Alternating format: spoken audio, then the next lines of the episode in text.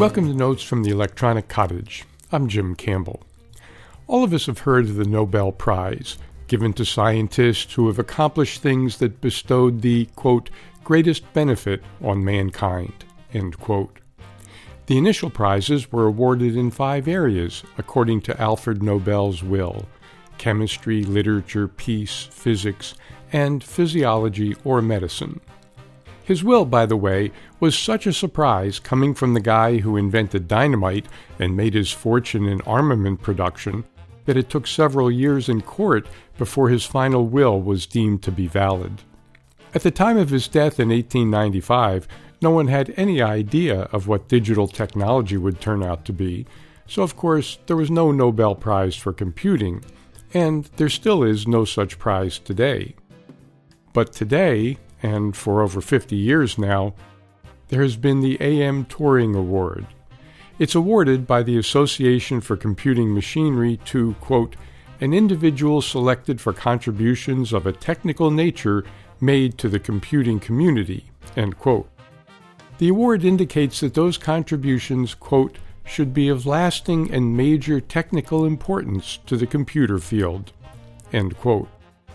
This prize today is commonly known as the Nobel Prize of Computing, although it officially has nothing to do with the original Nobel Prizes, but the name indicates that it's the highest award in computing science.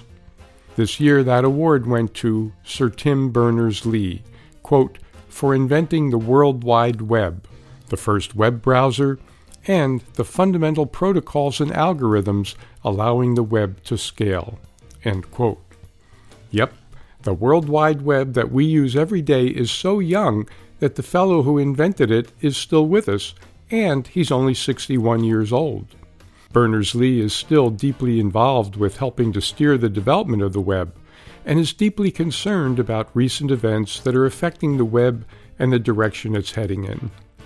Take, for example, the recent actions by the U.S. government to roll back FCC rules which would have made it necessary for Internet Service Providers, or ISPs, to get our permission before they used for advertising purposes or sold personal information that they collect about us as we use the web, such as what sites we go to, what pages we view, what actions we take there, and much, much more.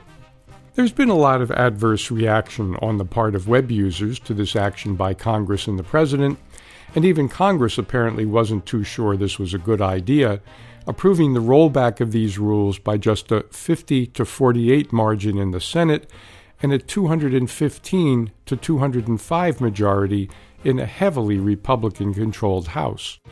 But those majorities, though small, were enough to make ISPs happy, since they can pretty much do what they want with the personal information they collect as we move around the web, and that rule rollback made a lot of web users very unhappy. One of them is the man who invented the web. In a recent interview with the Guardian newspaper in Great Britain, Tim Berners Lee was asked, quote, What did you think of the congressional repeal of the Federal Communications Commission's privacy rules? End quote.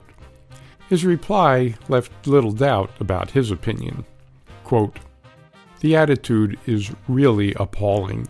That bill was a disgusting bill because when we use the web, we are so vulnerable. When the internet was new, when people didn't realize to what extent it would be important in people's lives, I gave talks pointing out that actually, when people use the web, what they do is really, really intimate. They go to their doctor for a second opinion, they've gone to the web for the first opinion on whether it's cancer. They communicate very intimately with family members that they love. There are things that people do on the web that reveal absolutely everything, more about them than they know about themselves sometimes. Because so much of what we do in our lives actually goes through those left clicks, it can be ridiculously revealing. You have the right to go to a doctor in privacy where it's just between you and the doctor. And similarly, you have to be able to go to the web.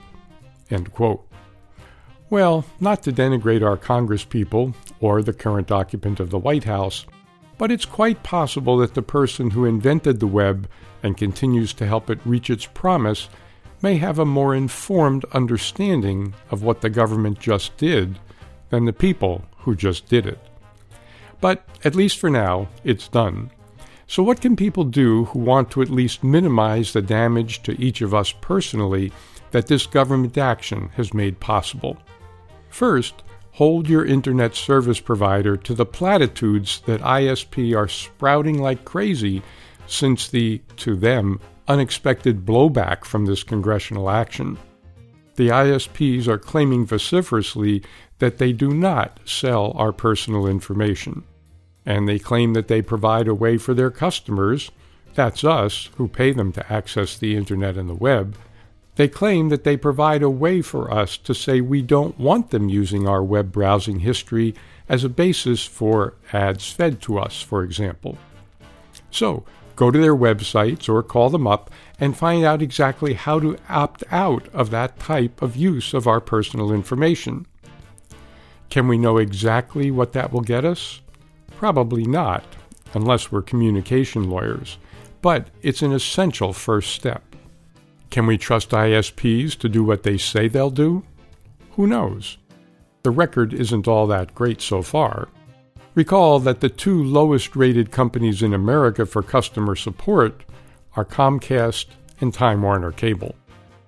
Second, start using only websites that begin with HTTPS in their address rather than just HTTP. That S makes a difference. It may be inconvenient, but it's worth doing.